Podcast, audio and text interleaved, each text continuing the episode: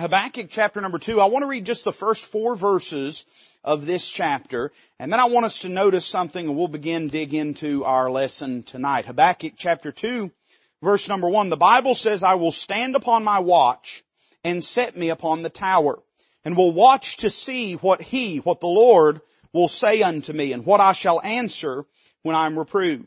And the Lord answered me and said, write the vision, and make it plain upon tables, that he may run that readeth it. For the vision is yet for an appointed time, but at the end it shall speak and not lie. Though it tarry, wait for it, because it will surely come, it will not tarry. Behold, his soul which is lifted up is not upright in him, but the just shall live by his faith. Thank you. You can be seated. That last phrase there, here in Habakkuk 2:4, the just shall live by his faith, becomes one of the paramount phrases in the entirety of Scripture. It is so important that God on 3 other occasions will take note of this phrase, and it will be used as sort of a springboard to dive into deep theological truths for the life of believers. Habakkuk serves as sort of a template for this truth, but we find this phrase again 3 other times in Scripture. The first is in Romans chapter number 1. It says in verse 16 of that chapter, I am not ashamed of the gospel of Christ, for it is the power of God unto salvation to everyone that believeth, to the Jew first and also to the Greek. For therein is the righteousness of God revealed from faith to faith. As it is written, the just shall live by faith. It's used again in the book of Galatians chapter number 3. Verse number 11 says, but that no man is justified by the law in the sight of God, it is evident, for the just shall live by faith. And then a third time in Hebrews chapter number 10, verse number 38 says, now the just shall live by faith, but if any man draw back, my soul shall have no pleasure in him. You know, anytime God says something once, that's enough to gain our attention. That ought to cause us an attitude of attentiveness and reverence to the truth that is being disclosed. But when God goes out of His way to on 4 occasions echo the same phrase, the same sentiment, the same thought, God is not merely placing an emphasis, He is laying a bedrock for a perspective, theologically speaking, regarding how we interact with the Lord. One of the absolute fundamental truths of Bible Christianity is that the premise and the basis of our relationship with God is based on faith. What do we mean when we say faith? There's a lot of different definitions of faith, but I would probably define it this way. Faith is the effectual dependence upon God's Word. In other words, it is listening to what God says, taking it as truth, and then acting in accordance with His Word. It's to believe His Word, and that belief will naturally produce a certain response if it's genuine and sincere in our life. The Bible declares in no uncertain terms that this is the way that God desires to be approached unto.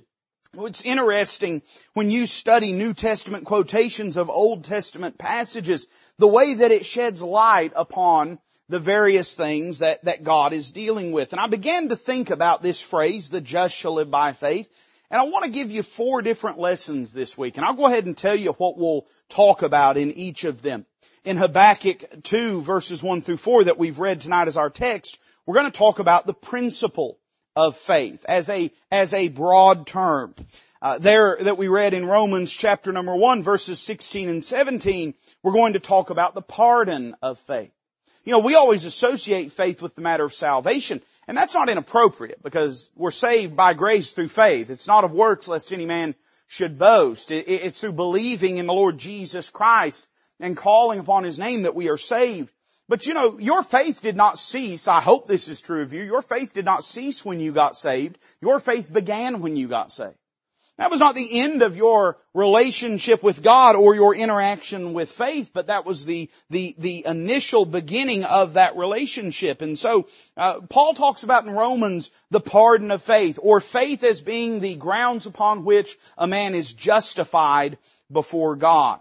In Galatians chapter number 3, and I didn't read everything I wanted to about it. In fact, I'll go ahead and read it now, give you a little more context to it. It'll take me a moment to read because I want to read 11 verses here. But in Galatians chapter 3, Paul is dealing with the church at Galatia, and there were certain Judaizers. Now you might say, well, what's a Judaizer?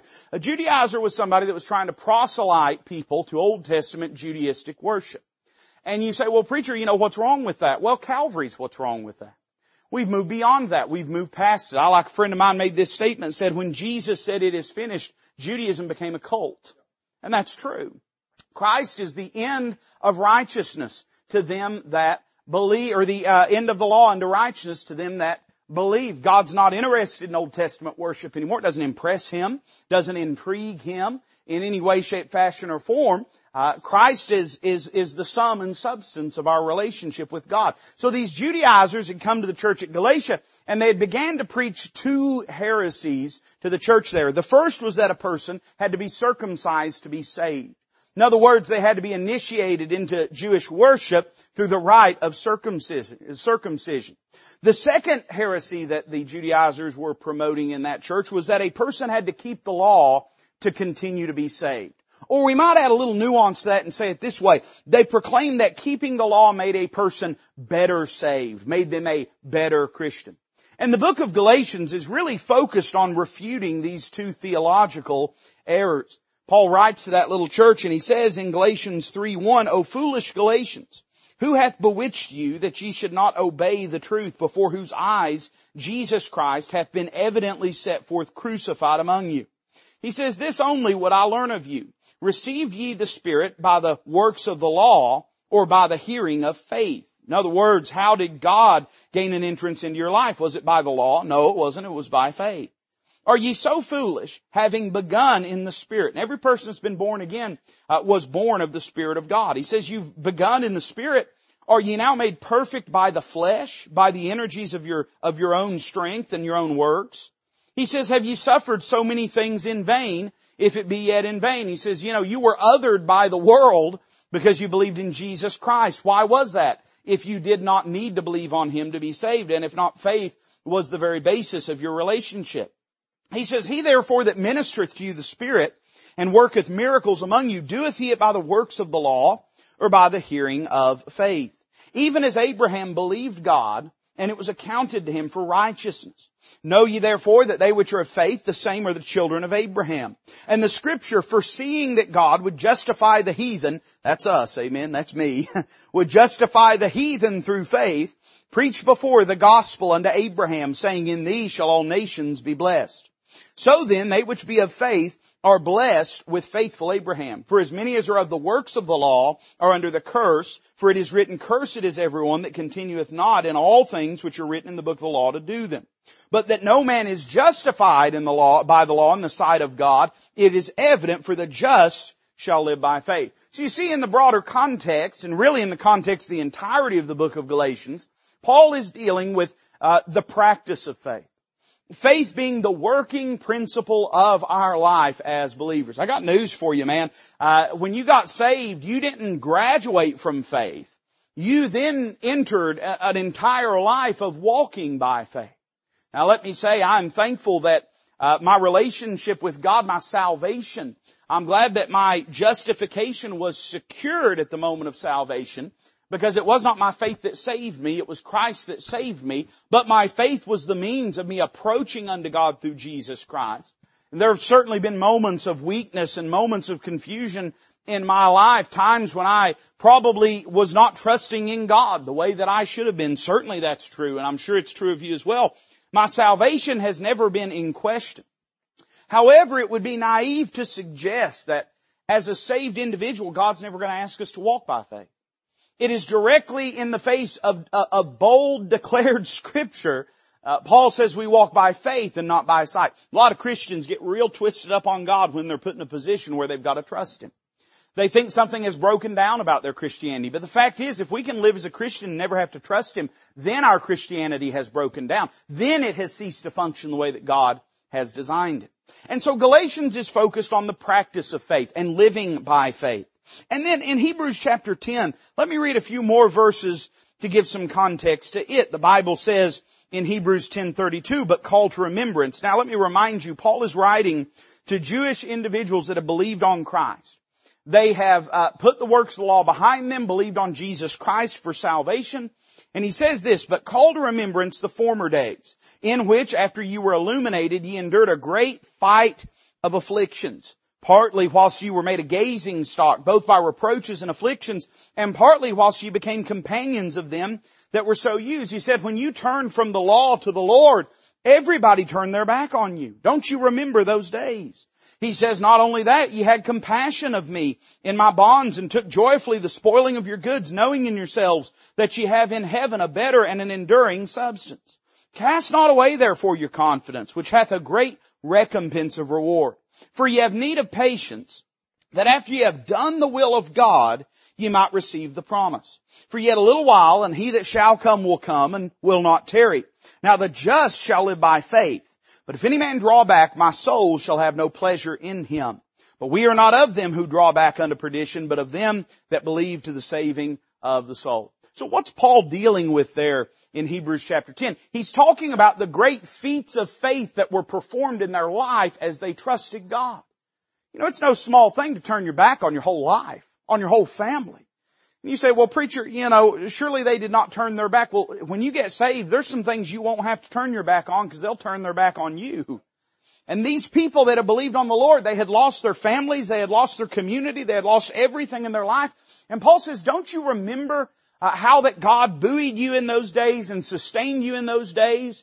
How that you, by faith, walked with Him and God was your strength. He was your staff and your shield. Don't you remember those days? He's talking about the great things they had achieved by placing their faith in the Lord.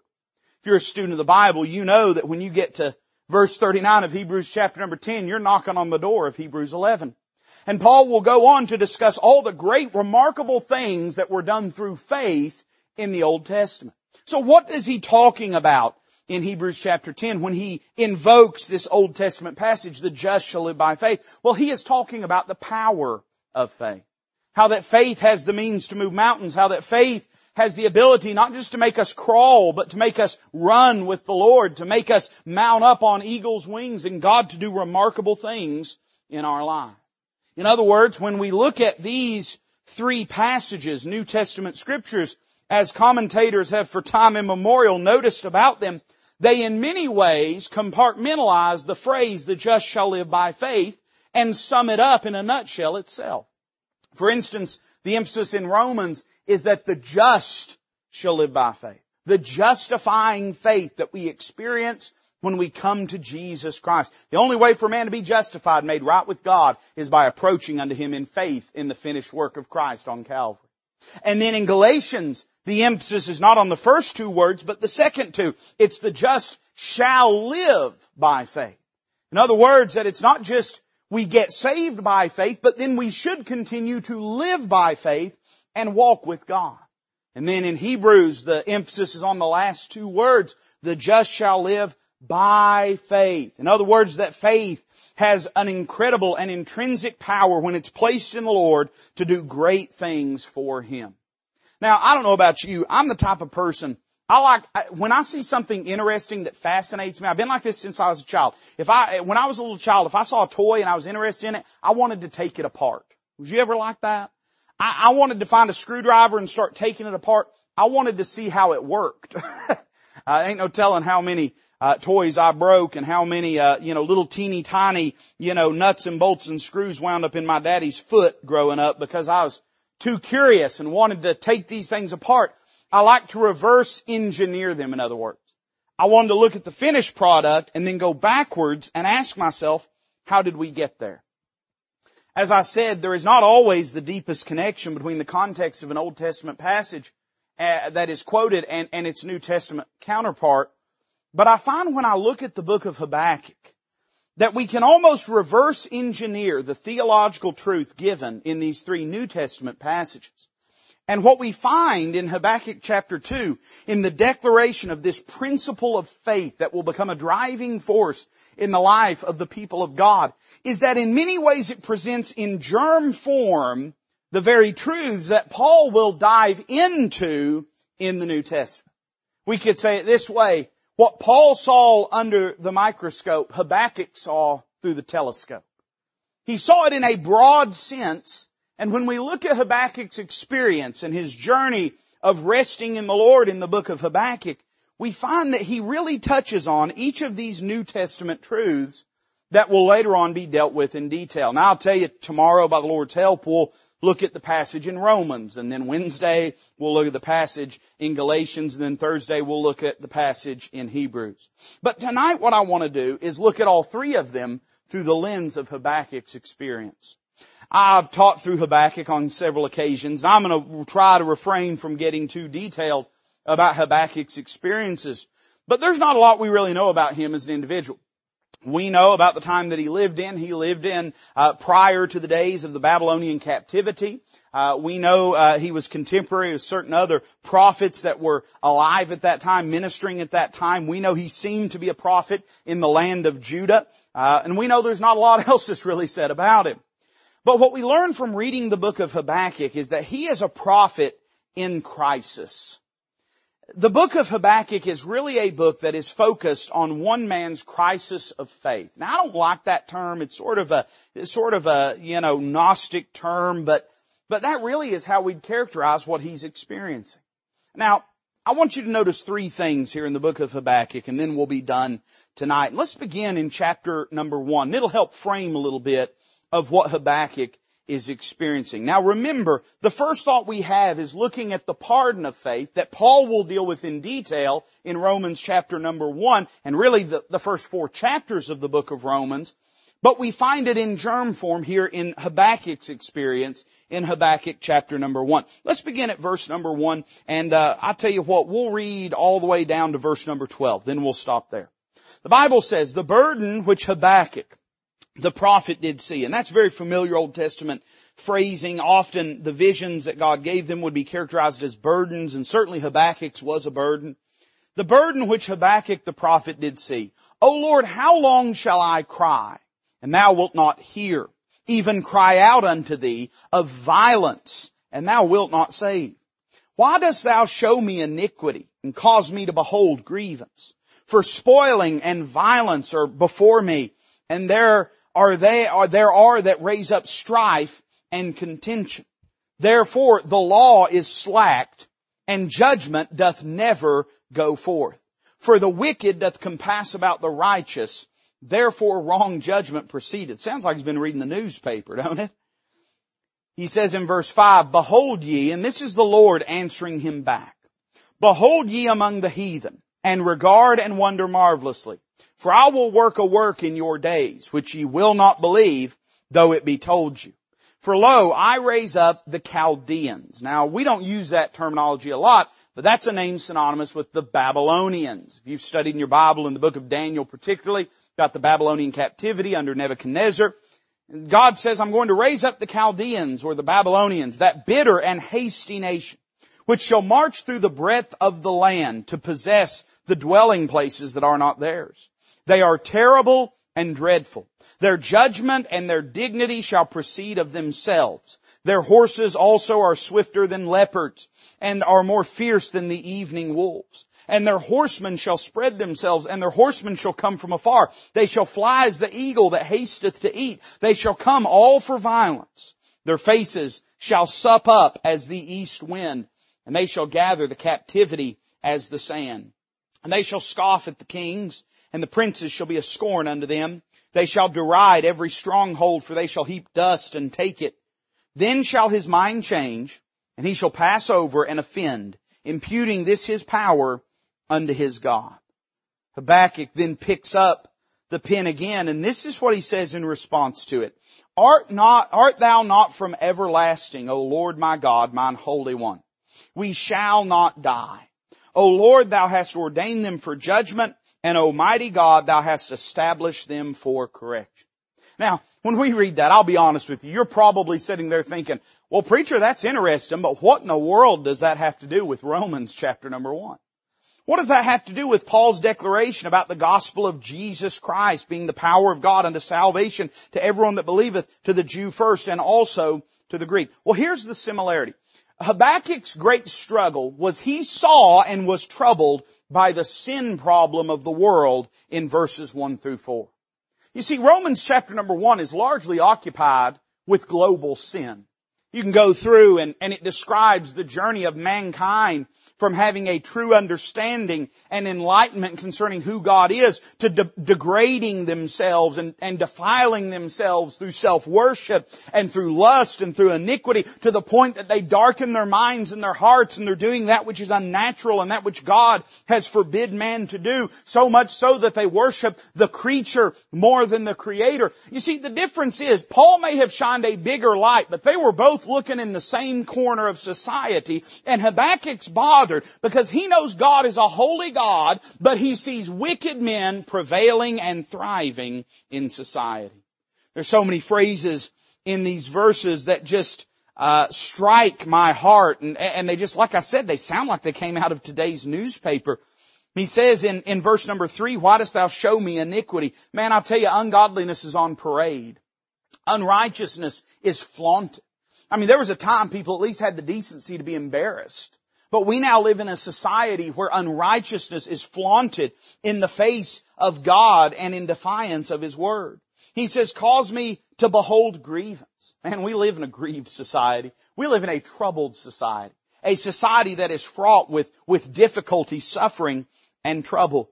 He says, "For spoiling and violence are before me, and there are that raise up strife and contention." I don't know that I've ever seen a time in society that there is as much strife and contention. I understand I'm a young person, but you can go back through the history books, man, and you won't find very many times throughout human history where people were at each other's throats the way they are today. Everybody's got a chip on their shoulder. Everybody's got some kind of cause they're ready to fight and die over and divide from their friends and family and neighbors over. And Habakkuk looks around and he says, it's just like everything's boiling and roiling and getting ready to fall apart. He talks about the systemic corruption that was present in society that day. He says in verse 4, and this I think is a fit description of our state in America today. He says, "Therefore the law is slacked and judgment doth never go forth." I always laugh because if you pay attention to the news, depending on which side of news you're reading, if you're reading the side of the news that's in opposition to whatever the current sitting president is doing, it's always, "Oh, they've got him now." You know, if you look at the news headline, "Oh boy, bombshell, they've got him now. Look what they found out. They found the proof. They've really..." When was the last time they threw on him in jail? You know what's happened? Almost like a rope that has had slack built into it. You can pull on that rope. You can go through the proper means to try to effectuate some justice in society. But like a rope that is tied to a bell at the other end but is given miles of slack, you can pull on the rope, but you'll never ring the bell. Judgment doth never go forth. I got news for you. Hey, listen, they've learned they can get away with anything. So you know what they're going to do? Anything they want. That's the society that we're living in today. Righteous men are outnumbered by unrighteous people. I'll tell you something I've had to come to terms with in adulthood is we've been sold this thing about the silent majority. That was a big thing back in the 70s. They talk about the silent majority. I tell you, I think a lot of that was just placating society as it transformed, because the hard truth and reality, you walk up and down the streets, man, you talk to people, you get on social media, people that believe in the Word of God are not in the majority in this country anymore. A lot of what we're seeing in our society is exactly what Habakkuk saw. He said this, "The wicked doth compass about the righteous. Therefore wrong judgment proceedeth." You know why we feel so out of place in this world? Because our place isn't in this world. And we look around and we see the same thing Habakkuk saw, and he was troubled because he was living in a society that was plagued with unrighteousness and sin. Now, God's answer is interesting to this, and I'll not take the time to read all of it. We've already read it, but in verses 5 through 11, God gives answer to Habakkuk that He has a sovereign plan to deal with this sin problem. Now, in regards to the unrighteousness that was pervasive in Judah in that day, here's what He says. He said, "I raise up," in verse 6, "the Chaldeans, that bitter and hasty nation, which shall march through the breadth of the land to possess the dwelling places that are not theirs." God says, "Habakkuk, I'm outraged by society's sin too, and I have a plan for how to address that sin." You know, it's a reminder to us that we have a holy God. God is offended at unrighteousness, and God is concerned with unrighteousness, and God has a plan for how to deal with unrighteousness. Habakkuk's sitting back and saying, "God, ain't you going to get them?" God says, "Oh yes, Of course I am Habakkuk. Of course I'm going to judge sin. You know, the whole reason you and I came to Christ, if we've been saved, is we believed that God was going to judge sin. We knew and understood from the truth of the Word of God that we would not get away with rejecting Christ and with living in unrighteousness, that our sin problem had to be dealt with. Now, I'm happy to report that God's sovereign plan for Judah is only part of the plan that God had for the world at large. God is going to judge the unrighteousness of this world, but I'm thankful to report that before we ever have to meet the judgment of God, God has already poured out His judgment upon Jesus Christ on Calvary. And if we're willing to come to Jesus Christ, then that judgment that would one day be poured out upon us will instead have been poured out upon Him. Now this presents a whole new problem for Habakkuk, and I just want to mention it and move on because this isn't supposed to be an exposition of the book of Habakkuk. We've got that online. You can go back and look it up, and you can find where we've taught it in detail. But this does present a problem for Habakkuk. And again, this isn't part of our lesson tonight, but I want to mention it so you understand a little bit of what's going on in chapter 2, because Habakkuk essentially looks at the Lord in the closing verses of this chapter and says, well, God, how are you going to use an unrighteous nation to judge an unrighteous nation? You're of purer eyes than to behold uncleanness. And God, how could you use the Chaldeans? They're worse than the people of Judah are. And this, of course, deepens his crisis of faith that he experiences, and that's largely what the rest of the book of Habakkuk is occupied with, is Habakkuk trying to understand how it is just for God to use an unrighteous nation to judge an unrighteous nation.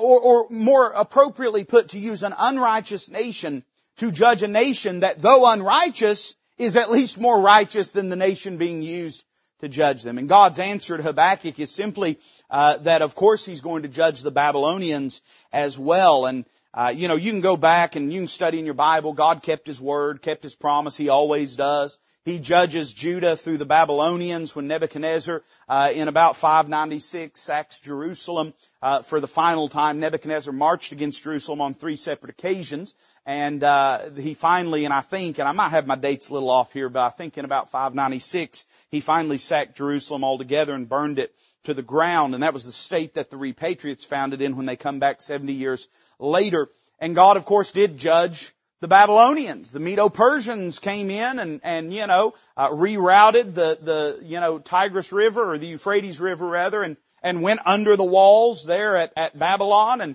and fell upon them on that feast night when Belshazzar is having the feast and the handwriting appears on the wall. All this is chronicled for you in the Word of God, and secular history agrees to it. Not that we need it to, but incidentally it does.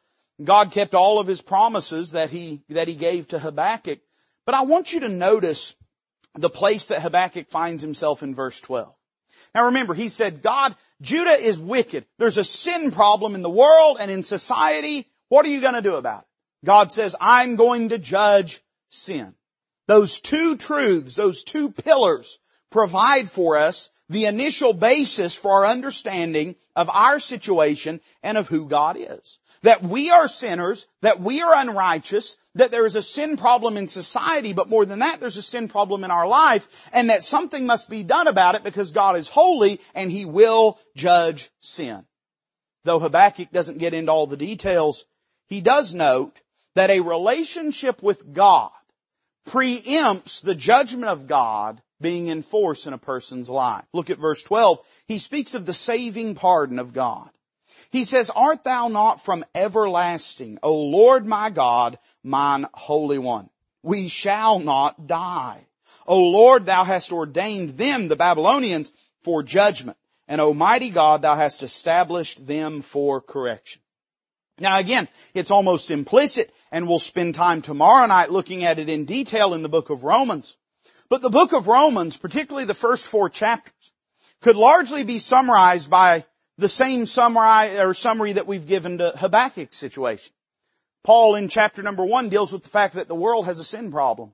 Chapter number 2, he deals with the fact that religion and self-righteousness cannot rectify this. In chapter 3, he deals with the fact that it's not a Jew and Gentile thing, but that the whole world is guilty before God. And chapter number 4, he deals with the fact, or really the close of chapter 3 into chapter 4, that the only answer to this is for man to be set in a right position with God, or justified. By the way, let me give you a good modern definition of justified, all right? This is the reason I give this, because a lot of people understand it. If you've worked with computers any, or with a word processor of any kind, Microsoft Word or anything like that, or whatever you weird Apple people use, if you've done that, you might have seen there's a little button on that word processor, and actually there'll be about 4 of them. There'll be a little button you can click, and it'll have little squiggly lines on it.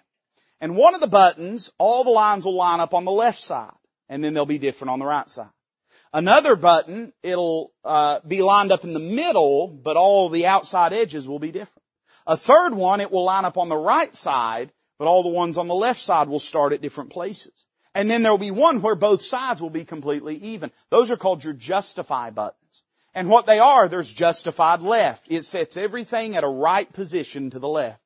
Justified center sits everything at a right position in the center. Justified right sits it at the right. And I like that last one, justify all. Amen. Because that's how, when I got saved, I got justified all. And that sets all the different boundaries at the right position. To be justified means to be put in a right position with God, to have a right relationship with Him. And Paul will deal with in detail how that is only through a right relationship with God, which can only be achieved and accomplished through faith in Him, that a man can be spared of the judgment of God. Now, Habakkuk doesn't deal with all that in such detail, but he does show us an example. Because he does not in this point say, well, hurry up, let's run to the temple and begin to sacrifice. He does not say, well, maybe we can somehow rectify this situation in our society and prove to God that in some means or in some way we are deserving of His mercy. Instead, Habakkuk rests upon the relationship that existed between him as an individual and God, and he interprets God's actions through the prism and lens of that relationship. He says, you know, God, hearing you say that you're going to bring the Babylonians down on this nation is a terrifying prospect, but because you're from everlasting, because you're holy, because you never change, because you've made promises to us through Abraham and Isaac and Jacob, because you are a keeper of promises, we shall not die. And it must mean that these things that you have permitted in our life, you have done this that you might judge our lives and that you might correct us, but you are not condemning us to damnation, because by faith I'm trusting in what you've said and in your promise to be the shield against your wrath. You see, in many ways, in chapter 1, he is speaking to what Paul has dealt with in Romans chapter 1. Now, look with me in chapter 2 at our text. We could spend time looking at the entirety of chapter 2, but I'll go ahead and tell you that really from verse 4 down to the end of the chapter, or from verse 5 down to the end of the chapter, what you really have is Habakkuk under prophetic utterance pronouncing woes upon the Chaldeans. And in chapter 2, you really have the voice of God declaring all the reasons He's going to judge the Babylonians for their sin in violence against the Jewish people. But in the first 4 verses, we find Habakkuk still struggling with how to respond to this truth that he's been given. I mean, he's doing pretty good, verse 12 of chapter number 1. He's trusting in the Lord. But as he begins to weigh on the fact that these unrighteous men seem to be being permitted to persist in their unrighteousness, he's left with this simple question: what then am I supposed to do?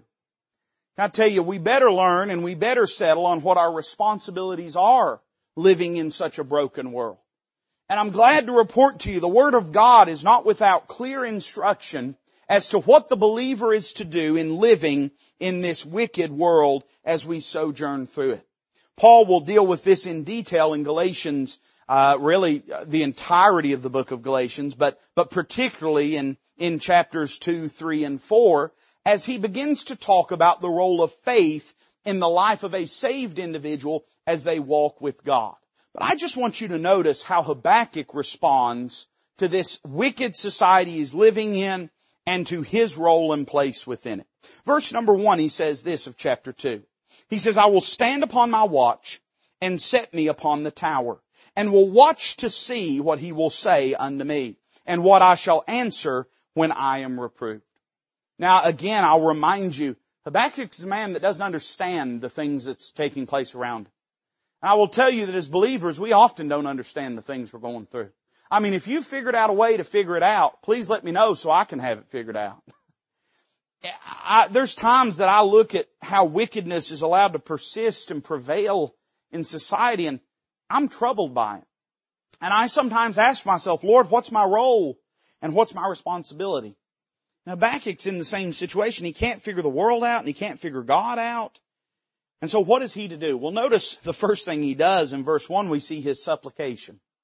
Here's what he does. He prays and he waits on God. Prayer in and of itself, intrinsically, natively, is an exercise in faith. You cannot pray in sincerity and not pray in faith. The very act of praying is an exercise in faith. And here's what Habakkuk says. He says, I don't understand what's going on. I don't understand what God's doing or why God's not doing more. But rather than shake my fist at God, rather than give up, rather than throw in the towel and turn around and walk away, rather than hide myself in some cave like a hermit and quit on society, I'm going to pray and ask God to instruct me into how I am to live. In our lives, there is a great push, I think, today, and I understand it because I feel it within me, to just want to just get away from all of everything around us. There's not a one of us that hasn't probably said at some point, man, I'd just love to live so far away from it all. I didn't have to deal with it, didn't have to face it, didn't have to endure and experience it.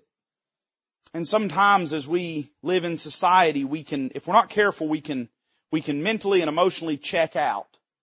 God's not called us, He's not called us to check into this world system, but He's also not called us to check out of our role and responsibility in reaching this world. Habakkuk very easily could have walked away from it all, but he did the right thing. And in your life and my life, when we don't understand what to do, you say, preacher, what do I do?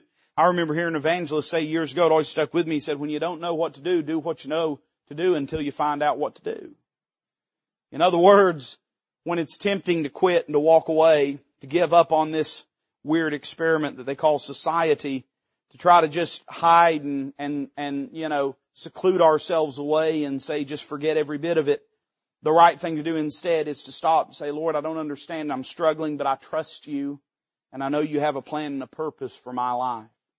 Habakkuk doesn't know what to do, but rather than getting angry at God, he says, I will stop and I will wait and I will trust that God will answer me.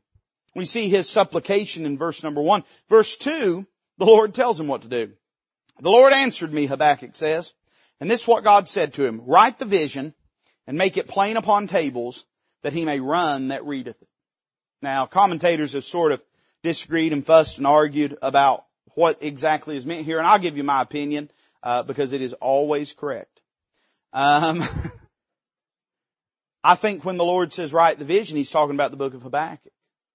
And this vision that contains a woe to the Babylonians, but a warning to the people of God likewise. And understand that, the children of Israel, they persisted in their unrighteousness until they passed a breaking point. And there's actually, when you study the Old Testament prophets, there's times, and the book of Jeremiah is a good example of this. Jeremiah was despised as a prophet because his message, and I try to remind myself this because sometimes I have to preach hard messages, but I ain't never had to preach a message as hard as Jeremiah's message. Jeremiah's message to the people of Judah was, give up and don't fight the Babylonians because God's going to use them to destroy you. Just trust God and go on, because if you try to resist them, they're going to annihilate you. Man, I've had some hard sermons before, but I've never had to give a sermon like that. And when he tells Habakkuk to write this vision, to make it plain upon tables or tablets, something that people can read, that he may run that readeth it, he's saying that they may take warning and that they may flee for their life. Here's what I'm getting at. This was a hard thing God was asking.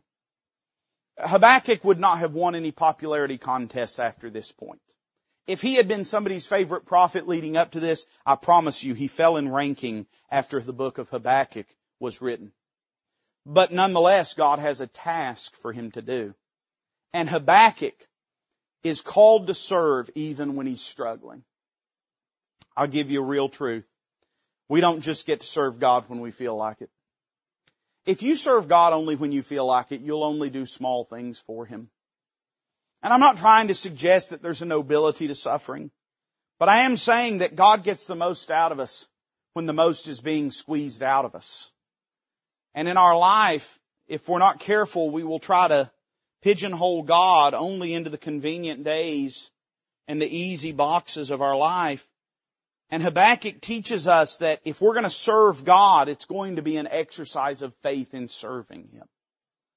Habakkuk's very service was an expression of faith. By writing this prophecy down, he was declaring God to be true and every man a liar. By writing this prophecy down, he was trusting the Lord that it would be brought to fulfillment and brought to pass, and he would not be made a fool. And by writing this down, he was trusting that God would protect and preserve him from those that would despise him for the message he was tasked to carry. You know, when you study the book of Galatians, one of the things that Paul emphasizes, and we read it earlier when we read our text out of that passage, he talks about how they had begun in faith. Why would they be made perfect through the flesh? In other words, saying, the very basis and foundation of your relationship with God was faith.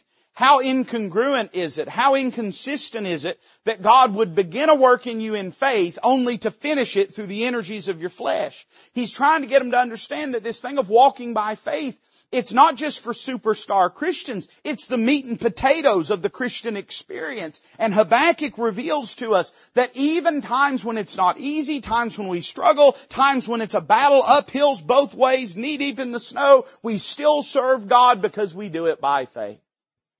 There are a great many people that only serve God with feeling. And when it don't feel like serving God, they just don't feel like serving God. They'll only live for Him when things are smooth and when things are simple. But Habakkuk says the life that God calls us to serve Him even when we're struggling. Habakkuk's not in a good frame of mind when God gives him this command. But you know what we have? We have the book of Habakkuk. You know what that tells me? It tells me he obeyed even when he didn't feel like it. So we see even his service to be an exercise of faith. And then look at verse number 3. The Bible says this, "For the vision is yet for an appointed time. But at the end it shall speak and not lie. Though it tarry, wait for it, because it will surely come, it will not tarry." Many years would pass between the giving of the prophecy of Habakkuk and the fulfilling of the prophecy of Habakkuk. And Habakkuk, no doubt, would spend many years of his life living with the reproach and the scorn of the people around him. One of the things that seems to be common in Judah in the days leading up to the captivity was a willful societal denial of what a precarious situation they were in. You understand, like, they're eating and drinking and making merry and giving in marriage all the way up till the gates of Jerusalem are burned. They were, and it's interesting because if you study the book of Daniel and his companions, I told you there were 3 times that Nebuchadnezzar laid siege to Jerusalem. The first time he laid siege to Jerusalem, he was actually not the emperor of the Babylonian Empire. He wasn't the king at that time. His father, I think Nabopolassar, but I might have that wrong. Don't Google it, amen, or you'll find out I'm wrong. It'll break your heart. But his father, it might be Nebuchadnezzar or as well. There were several of them right there that had, they all named their kids the same things. And, his father was the king, and his father died, and he was called back from the siege of Jerusalem to go to contend his throne and to secure his place as the king over the Babylonians. And so that first time that he laid siege, when they left, they didn't burn the walls. They just took, the Bible says, all the seed royal of Judah back with them. That's when Daniel, Shadrach, Meshach, and Abednego were taken back to Babylon because they were of the seed royal of Judah. And yet we find even after that, Judah did not change her ways.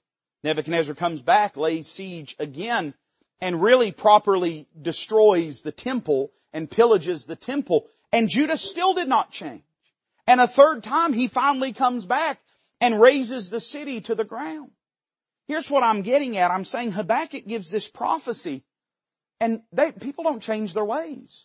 They continue to live under the delusion that nothing is wrong, that there is no problem. And imagine how difficult that must have been for Habakkuk. Imagine how tempted he was to give up, to quit, to just throw in the towel. But here in verse 3, we see his steadfastness in faith. God says, don't give up, Habakkuk. Keep trusting me. Keep standing for me. Verse 4 that contains sort of this key phrase. Habakkuk decides this about his situation. He says, behold, his soul which is lifted up is not upright in him, but the just shall live by his faith.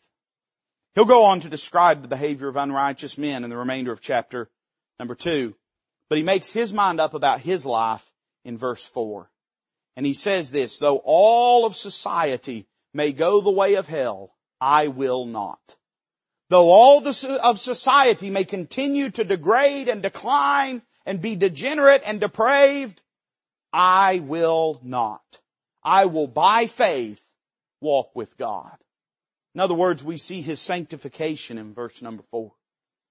And his separation, he says, I won't go with that crowd. Paul in the book of Galatians will encourage the believers at Galatia to not yield to the Judaizers, but to stand fast in the liberty wherewith Christ hath made you free.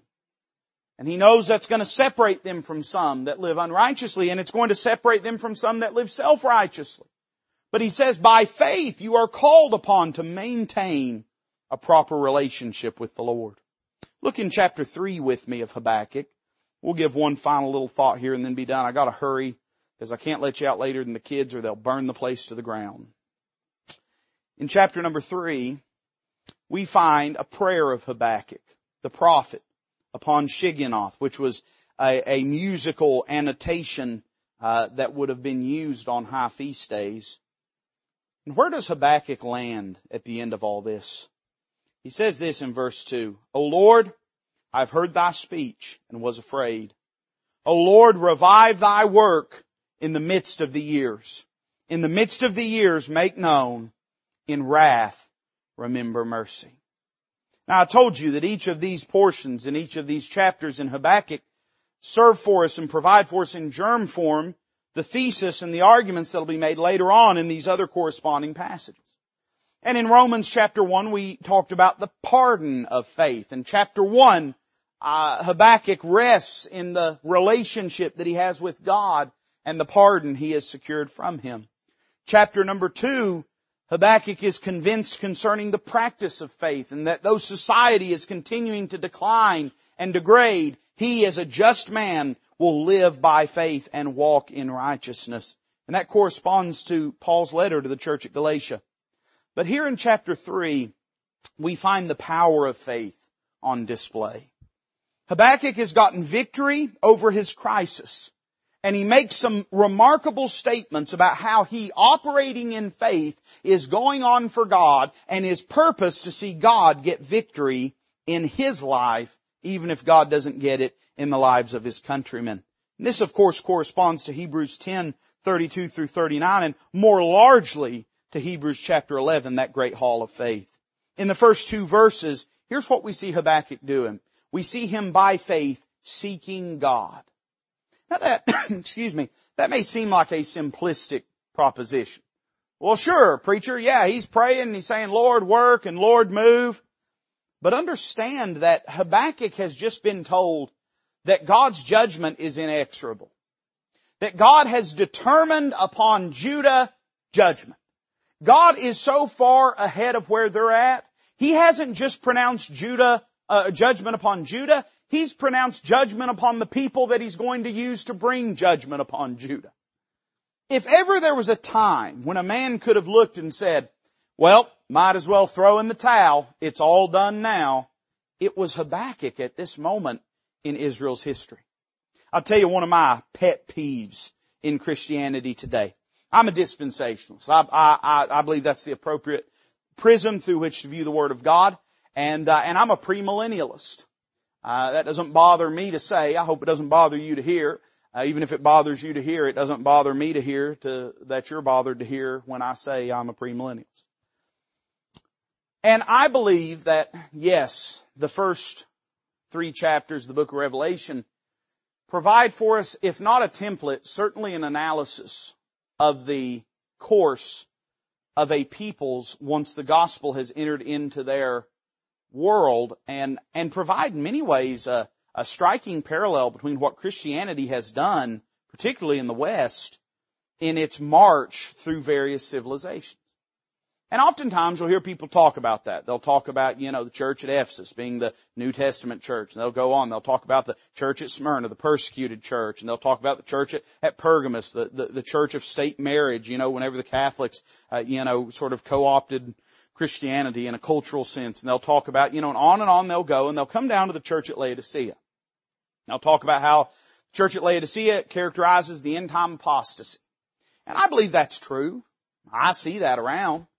But one of the things that bothers me is some people take this thing of a Laodicean diagnosis of Christianity as an excuse and a pathway towards fatalism in their Christian worldview. And there's this attitude like, well, it's just, we're just living in Laodicean days. Ain't nothing we can do.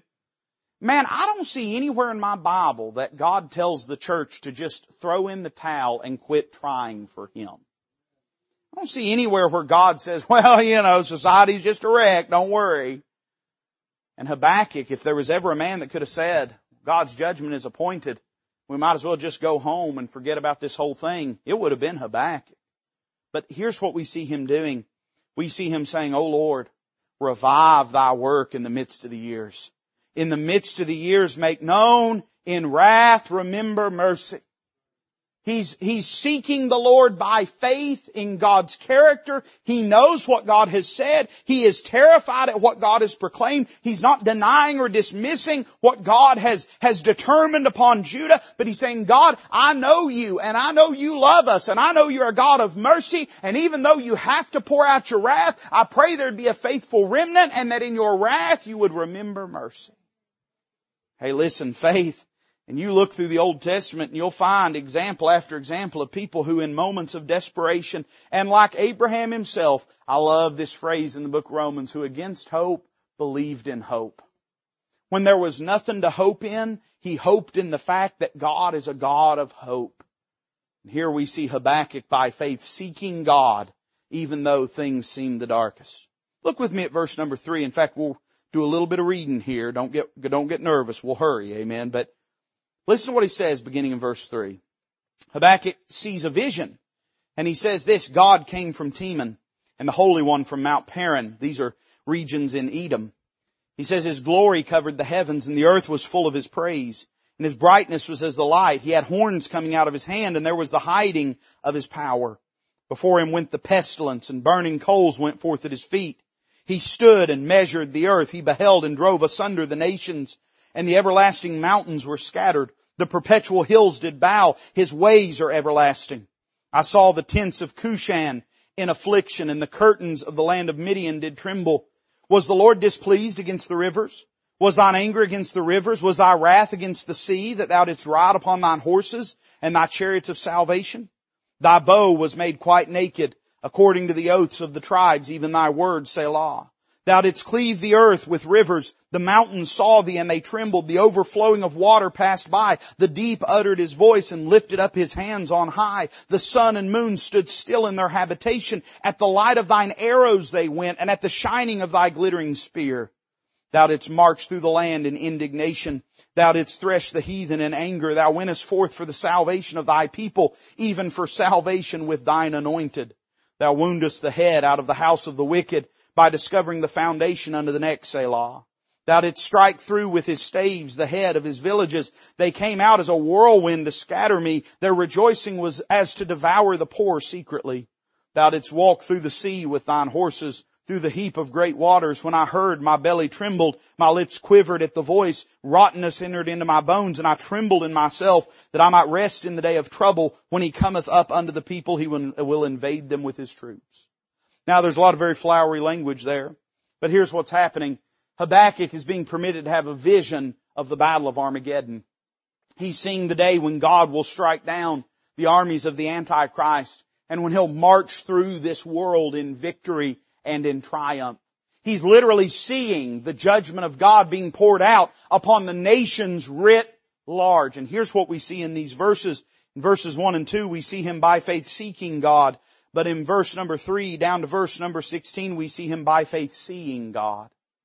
The Bible describes in Hebrews chapter number 11, Abraham seeing the coming promised city of God, looking for a city whose builder and maker is God, and by faith seeing these things come to pass. Now, what all Abraham may have saw by avenue of vision, I do not know. But I do know that the very conduct of Abraham's life reveals to us that Abraham saw the things that God declared as being reality. That is faith in its very essence. Seeing what God has declared and not hoping it to be true, but knowing it to be true and responding in an appropriate manner. And here Habakkuk, he goes beyond just hoping God will work, and now he's seeing God bring about righteousness in the world.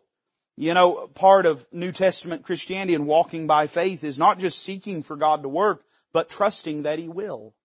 Seeing and believing and behaving in such a way as to say with firm confidence that God is a keeper of promises, that He is a keeper of oaths, that the things that He has said are true and that no lie is possible from Him. It's the reason Paul will say in Hebrews chapter number 10, cast not away therefore your confidence which hath a great recompense of reward. He said, God worked in your life because you saw by faith the promises of God to be true and actual.